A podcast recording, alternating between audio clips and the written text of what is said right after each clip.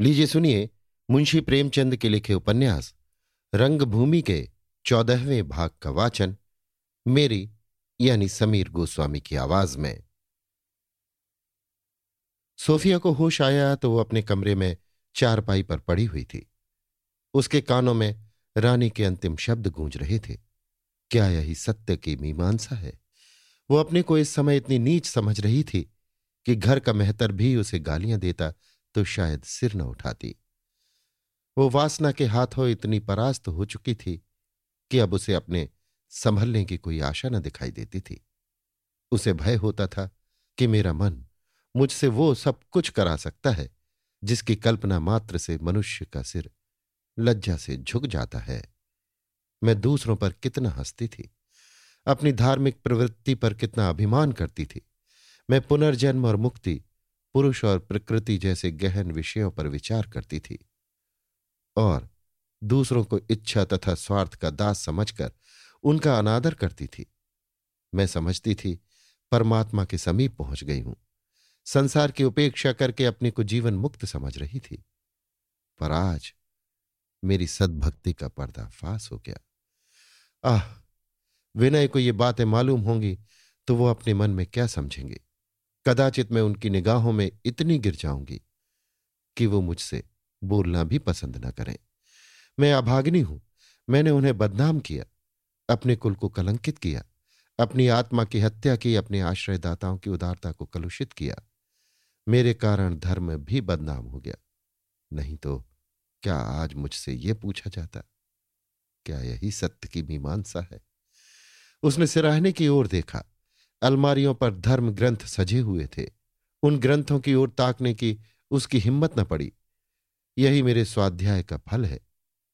मैं सत्य की मीमांसा करने चली थी और इस बुरी तरह गिरी कि अब उठना कठिन है। सामने दीवार पर बुद्ध भगवान का चित्र लटक रहा था। उनके मुख पर कितना तेज था। सोफिया की आँखें झुक गईं। उनकी ओर ताकते हुए उसे लज्जा आती थी। बुद्ध के अमृत्व का उसे कभी इतना पूर्ण विश्वास न हुआ था। अंधकार में लकड़ी का कुंदा भी सजीव हो जाता है। सोफी के हृदय पर ऐसा ही अंधकार छाया हुआ था। अभी नौ बजे का समय था, पर सोफिया को भ्रम हो रहा था कि संध्या हो रही है। वो सोचती थी, क्या मैं सारे दिन सोती रह गई? किसी ने मुझे जगाया भी नहीं। कोई क्यों जगाने लगा? यहाँ अब मेरी परवाह किसे है और क्यों हो? मैं कुलक्षणा हूँ। मेरी जात से किसी का उपकार न होगा। जहाँ रहूँगी, वहीं आग लगाऊँगी। मैंने बुरी साइत में इस घर में पाँव रखे थे। मेरे हाथ हो ये घर वीरान हो जाएगा। मैं विनय को अपने साथ डुबो दूँगी। माता का शाप अवश्य पड़ेगा। भगवान, आज मेरे मन में ऐसे विचार क्यों आ रहे हैं? सहसा मिसेज सेवक कमरे में दाखिल हुई। उन्हें देखते ही सोफिया को अपने हृदय में एक जलोदगार सा उठता हुआ जान पड़ा। वो दौड़कर माता के गले से लिपट गई। यही अब उसका अंतिम आश्रय था। यही अब उसे वो सहानुभूति मिल सकती थी, जिसके बिना उसका जीना दूभर था। यही अब उसे वो विश्राम, वो शांति, वो छाया मिल सकती थी, जिसके लिए उसकी संतप्त आत्मा तड़प रही थी। माता की गोद के सिवा ये सुख, स्वर्ग और कहाँ? माता के सिवा कौन उसे छाती से लगा सकता है? कौन उसके दिल पर मरहम रख सकता है? माँ के कटु शब्द और उसका निष्ठुर व्यवहार, सब कुछ इस सुख लालसा के आवेग में विलुप्त हो गया। उसे ऐसा जान पड़ा, ईश्वर ने मेरी दीनता पर तरस खाकर मामा को यहाँ भेजा है। माता की गोद में अपना व्यथित मस्तक रखकर एक बार फिर उसे, उस बल और धैर्य का अनुभव हुआ, जिसकी याद अभी तक दिल से न मिटी थी। वो फूट फूट रोने लगी, लेकिन माता की आँखों में आँसू न थे। वो तो मिस्टर क्लार्क के निमंत्रण का सुख संवाद सुनाने के लिए अधीर हो रही थी। ज्यों ही सोफिया के आँसू थमे, मिसेस सेवक ने कहा, आज तुम्हें मेरे साथ चलना होगा। मिस्टर क्लार्क ने तुम्हें अपने यहाँ निमंत्रित किया है। सोफिया ने कुछ उत्तर न दिया।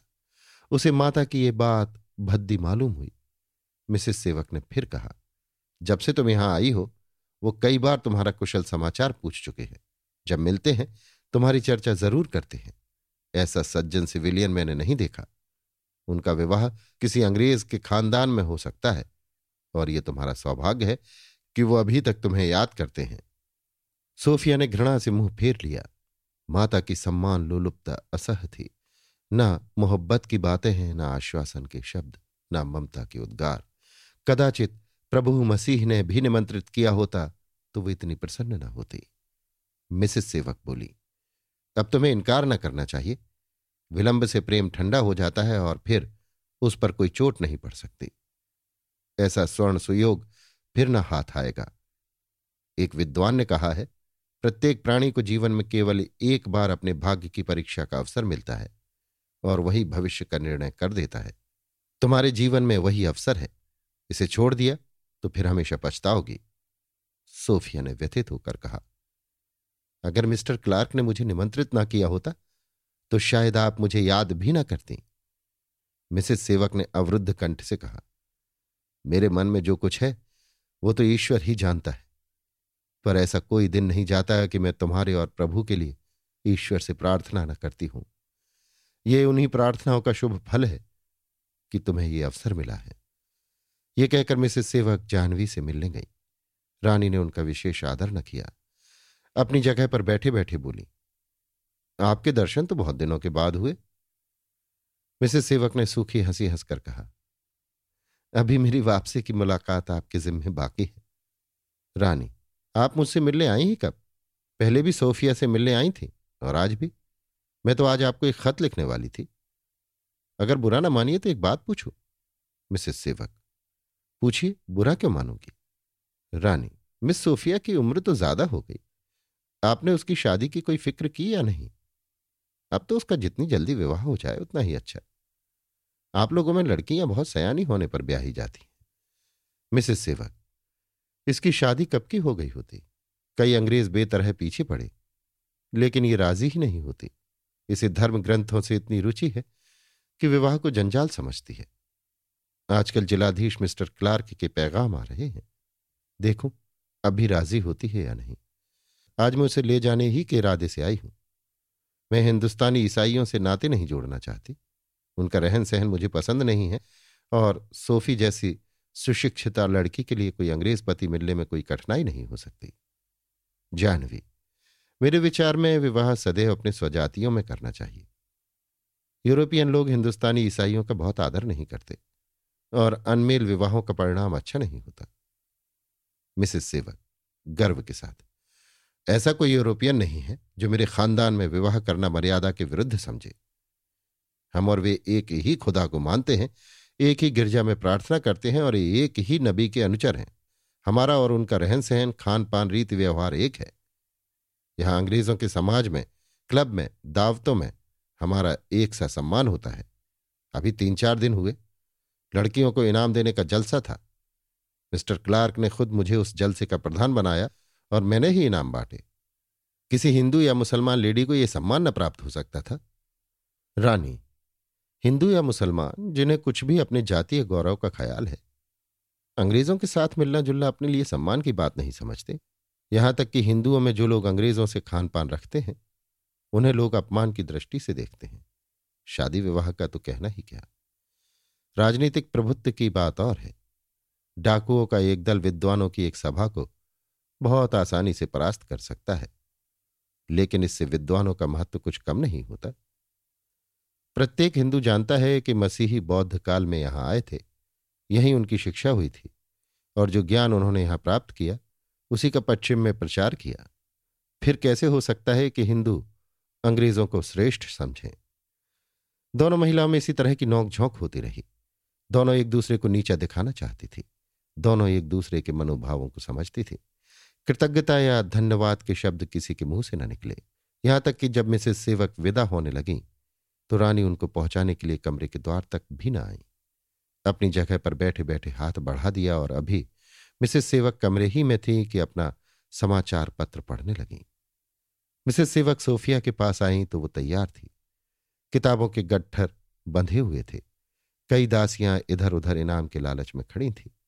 मन में प्रसन्न थी, किसी तरह ये बला टली। सोफिया बहुत उदास थी। इस घर को छोड़ते हुए उसे दुख हो रहा था। उसे अपने उद्दिष्ट स्थान का पता न था। उसे कुछ मालूम न था कि तकदीर कहाँ ले जाएगी। क्या क्या विपत्तियाँ झेलनी पड़ेंगी। जीवन नौका किस घाट लगेगी। उसे ऐसा मालूम हो रहा था कि विनय सिंह से फिर न मुलाकात होगी। उनसे सदा के लिए बिछुड़ रही हूँ। रानी की अपमान भरी बातें, उनकी भर्त्सना और अपनी भ्रांति सब कुछ भूल गई। हृदय के एक एक तार से यही ध्वनि निकल रही थी। अब विनय से फिर भेंट न होगी। मिसेस सेवक बोली, कुंवर साहब से भी मिल लू? सोफिया डर रही थी कि कहीं ममा को रात की घटना की खबर न मिल जाए। कुंवर साहब कहीं दिल लगी ही दिल लगी में कह न डाले। बोली, उनसे मिलने में देर होगी, फिर मिल लीजिएगा। मिसेस सेवक, फिर किसे इतनी फुर्सत है? दोनों कुंवर साहब के दीवान खाने पहुँचे। यहाँ इस वक्त स्वयं सेवकों की भीड़ लगी हुई थी। गढ़वाल प्रांत में दुर्भिक्ष का प्रकोप था, न अन्न था न जल, जानवर मरे जाते थे, पर मनुष्यों की मौत भी न आती थी। एड़ियाँ रगड़ते थे, सिसकते थे। यहाँ से पचास स्वयंसेवकों का एक दल पीड़ितों का कष्ट निवारण करने के लिए जाने वाला था। कुंवर साहब इस वक्त उन लोगों को छांट रहे थे। उन्हें ज़रूरी बातें समझा रहे थे। डॉक्टर गांगुली ने इस वृद्धावस्था में भी इस दल का नेतृत्व स्वीकार कर लिया था। दोनों आदमी इतने व्यस्त थे कि मिसेस सेवक की ओर किसी ने ध्यान न दिया। आखिर वो बोली, डॉक्टर साहब, आपका कब जाने का विचार है? कुंवर साहब ने मिसेस सेवक की तरफ़ देखा और बड़े तपाक से आगे बढ़कर हाथ मिलाया। कुशल समाचार पूछा और ले जाकर एक कुर्सी पर बैठा दिया। सोफिया माँ के पीछे जाकर खड़ी हो गई। कुंवर साहब, ये लोग गढ़वाल जा रहे हैं? आपने पत्रों में देखा होगा वहाँ लोगों पर कितना घोर संकट पड़ा हुआ है। मिसेस सेवक, खुदा इन लोगों का उद्योग सफल करें। इनके त्याग की जितनी प्रशंसा की जाए कम है। मैं देखती हूँ यहाँ इनकी खासी तादाद है। कुंवर साहब, मुझे इतनी आशा न थी। विनय की बातों पर विश्वास न होता था। सोचता था, इतने वॉलेंटियर कहाँ मिलेंगे? सभी को नवयुवकों के निरुत्साह का रोना रोते हुए देखता था। इनमें जोश नहीं है, त्याग नहीं है, जान नहीं है, सब अपने स्वार्थ चिंतन में मतवाले हो रहे हैं। कितनी ही सेवा समितियाँ स्थापित हुई, पर एक भी पनप न सकी। लेकिन अब मुझे अनुभव हो रहा है कि लोगों को हमारे नवयुवकों के विषय में कितना भ्रम हुआ था। अब तक तीन सौ नाम दर्ज हो चुके हैं। कुछ लोगों ने आजीवन सेवा धर्म पालन करने का व्रत लिया है। इनमें कई आदमी तो हज़ारों रुपए माहवार की आय पर लात मार कर आए हैं। इन लोगों का सत्साहस देखकर मैं बहुत आशावादी हो गया हूँ। मिसेस सेवक मिस्टर क्लार्क कल आपकी बहुत प्रशंसा कर रहे थे। ईश्वर ने चाहा तो आप शीघ्र ही सीआईई होंगे और मुझे आपको बधाई देने का अवसर मिलेगा। कुंवर साहब लजाते हुए, मैं सम्मान के योग्य नहीं हूँ। मिस्टर क्लार्क मुझे इस योग्य समझते हैं तो वो उनकी कृपा दृष्टि है। मिस सेवक, तैयार रहना। कल तीन बजे के मेल से ये लोग सिधारेंगे। प्रभु ने भी आने का वादा किया है। मिसिस सेवक, सोफी तो आज घर जा रही है। मुस्कुराकर, शायद आपको जल्द ही इसका कन्यादान देना पड़े। धीरे से, मिस्टर क्लार्क जाल फैला रहे हैं। शोफिया शर्म से गढ़ गई। उसे अपनी माता के ओछेपन पर क्रोध आ रहा था। इस बात का ढिंढोरा पीटने की क्या ज़रूरत है? क्या ये समझती हैं कि मिस्टर क्लार्क का नाम लेने से कुंवर साहब रौब में आ जाएँगे? कुंवर साहब, बड़ी खुशी की बात है। सोफी, देखो हम लोगों को और विशेषतः अपने गरीब भाइयों को भूल न जाना। तुम्हें परमात्मा ने जितनी सहृदयता प्रदान की है, वैसा ही अच्छा अवसर भी मिल रहा है। हमारी शुभेच्छाएँ सदैव तुम्हारे साथ रहेंगी। तुम्हारे एहसान से हमारी गर्दन सदा दबी रहेगी। कभी कभी हम लोगों को याद करती रहना।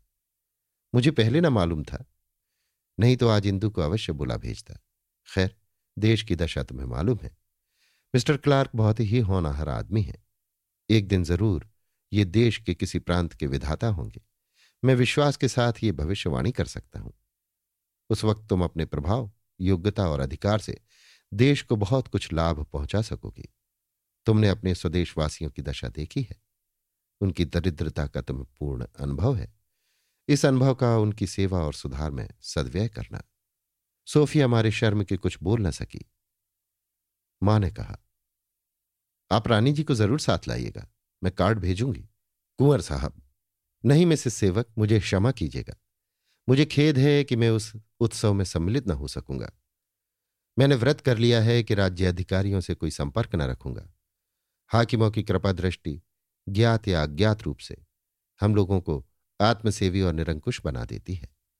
मैं अपने को इस परीक्षा में नहीं डालना चाहता, क्योंकि मुझे अपने ऊपर विश्वास नहीं है। मैं अपनी जाति में राजा और प्रजा तथा छोटे और बड़े का विभेद नहीं करना चाहता। राजा है, वो भी प्रजा है। रंक है, वो भी प्रजा है। झूठे अधिकार के गर्व से अपने सिर को नहीं फिराना चाहता। मिसेस सेवक, खुदा ने आपको राजा बनाया है। राजो ही के साथ तो राजा का मेल हो सकता है। अंग्रेज़ लोग बाबुओं को मुँह नहीं लगाते, क्योंकि इससे यहाँ के राजों का अपमान होता है। डॉक्टर गांगुली, मिसेस सेवक ये बहुत दिनों तक राजा रह चुका है, अब इसका जी भर गया है। मैं इसका बचपन का साथी हूँ। हम दोनों साथ साथ पढ़ते थे। देखने में ये मुझसे छोटा मालूम होता है, पर कई साल बड़ा है। मिसेस सेवक हंसकर, डॉक्टर के लिए तो यह कोई गर्व की बात नहीं है। डॉक्टर गांगुली, हम दूसरों का दवा करना जानता है। अपना दवा करना नहीं जानता। कुंवर साहब उसी बखत से पेसिमिस्ट हैं। उसी पेसिमिज्म ने इसकी शिक्षा में बाधा डाली। अब भी इसका वही हाल है। हाँ, अब थोड़ा फेर फार हो गया है। पहले कर्म से भी निराशावादी था और वचन से भी। अब इसके वचन और कर्म में सादृश्य नहीं है। वचन से तो अब भी पेसिमिस्ट है, पर काम वो करता है, जिसे कोई पक्का ऑप्टिमिस्ट ही कर सकता है। कुंवर साहब। गांगुली, तुम मेरे साथ अन्याय कर रहे हो। मुझमें आशावादिता के गुण ही नहीं है। आशावादी परमात्मा का भक्त होता है, पक्का ज्ञानी, पूर्ण ऋषि। उसे चारों ओर से परमात्मा ही की ज्योति दिखाई देती है। इसी से उसे भविष्य पर अविश्वास नहीं होता। मैं आदि से भोग विलास का दास रहा हूँ। वो दिव्य ज्ञान न प्राप्त कर सका जो आशावादिता की कुंजी है। मेरे लिए पेसिमिज्म के सिवा और कोई मार्ग नहीं है। मिसेस सेवक, डॉक्टर महोदय के जीवन का सार है आत्मोत्सर्ग। इन पर जितनी विपत्तियाँ पड़ी, वे किसी ऋषि मुनि को भी नास्तिक बना देती। जिस प्राणी के साथ बेटे जवान हो होकर दगा दे जाएँ, पर वो अपने कर्तव्य मार्ग से जरा भी विचलित न हो, ऐसा उदाहरण विरला ही कहीं मिलेगा। इनकी हिम्मत तो टूटना जानती ही नहीं, आपदाओं की चोटें इन्हें और भी ठोस बना देती हैं। मैं साहसहीन पौरुषहीन प्राणी हूँ। मुझे यकीन नहीं आता कि कोई शासक जाति शासितों के साथ न्याय और साम्य का व्यवहार कर सकती है। मानव चरित्र को मैं किसी देश में, किसी काल में इतना निष्काम नहीं पाता। जिस राष्ट्र ने एक बार अपनी स्वाधीनता खो दी, वो फिर उस पद को नहीं पा सकता। दास्ता ही उसकी तकदीर हो जाती है। किंतु हमारे डॉक्टर बाबू मानव चरित्र को इतना स्वार्थी नहीं समझते। इनका मत है कि हिंसक पशुओं के हृदय में भी अनंत ज्योति की किरणें विद्यमान रहती हैं। केवल पर्दे को हटाने की ज़रूरत है। मैं अंग्रेज़ों की तरफ़ से निराश हो गया हूँ। इन्हें विश्वास है कि भारत का उद्धार अंग्रेज़ जाति ही के द्वारा होगा। मिसेस सेवक, रुखाई से। तो क्या आप ये नहीं मानते कि अंग्रेज़ों ने भारत के लिए जो कुछ किया है, वो शायद ही किसी जाति ने किसी जाति या देश के साथ किया हो? कुंवर साहब, नहीं, मैं ये नहीं मानता। मिसेस सेवक, आश्चर्य से। शिक्षा का इतना प्रचार और भी किसी काल में हुआ था? कुंवर साहब मैं उसे शिक्षा नहीं कहता, जो मनुष्य को स्वार्थ का पुतला बना दे। मिसेस सेवक, रेल, तार, जहाज़, डाक, ये सब विभूतियाँ अंग्रेज़ों ही के साथ आई। कुंवर साहब, अंग्रेज़ों के बगैर भी आ सकती थी, और अगर आई भी हैं तो अधिकतर अंग्रेज़ों ही के लाभ के लिए। मिसेस सेवक, ऐसा न्याय विधान पहले कभी ना था? कुंवर साहब, ठीक है, ऐसा न्याय विधान कहाँ था, जो अन्याय को न्याय और असत्य को सत्य सिद्ध कर दे। ये न्याय नहीं, न्याय का गोरख धंधा है। सहसा रानी जानवी कमरे में आई। सोफिया का चेहरा उन्हें देखते ही सूख गया। वो कमरे के बाहर निकल आई। रानी के सामने खड़ी न रह सकी। मिसेस सेवक को भी शंका हुई कि कहीं चलते चलते रानी से फिर न विवाद हो जाए। वो भी बाहर चली आई। कुंवर साहब ने दोनों को फिटन पर सवार कराया। सोफिया ने सजल नेत्रों से कर जोड़कर कुंवर जी को प्रणाम किया। फिटन चली। आकाश पर काली घटा छाई हुई थी। फिटन सड़क पर तेज़ी से दौड़ी चली जाती थी और सोफिया बैठी, रो रही थी। उसकी दशा उस बालक की सी थी, जो रोटी खाता हुआ मिठाई वाले की आवाज़ सुनकर उसके पीछे दौड़े, ठोकर खाकर गिर पड़े। पैसा हाथ से निकल जाए और वो रोता हुआ, घर लौट आवे। अभी आप सुन रहे थे मुंशी प्रेमचंद के लिखे उपन्यास, रंगभूमि के चौदहवें भाग का वाचन। मेरी यानी समीर गोस्वामी की आवाज़ में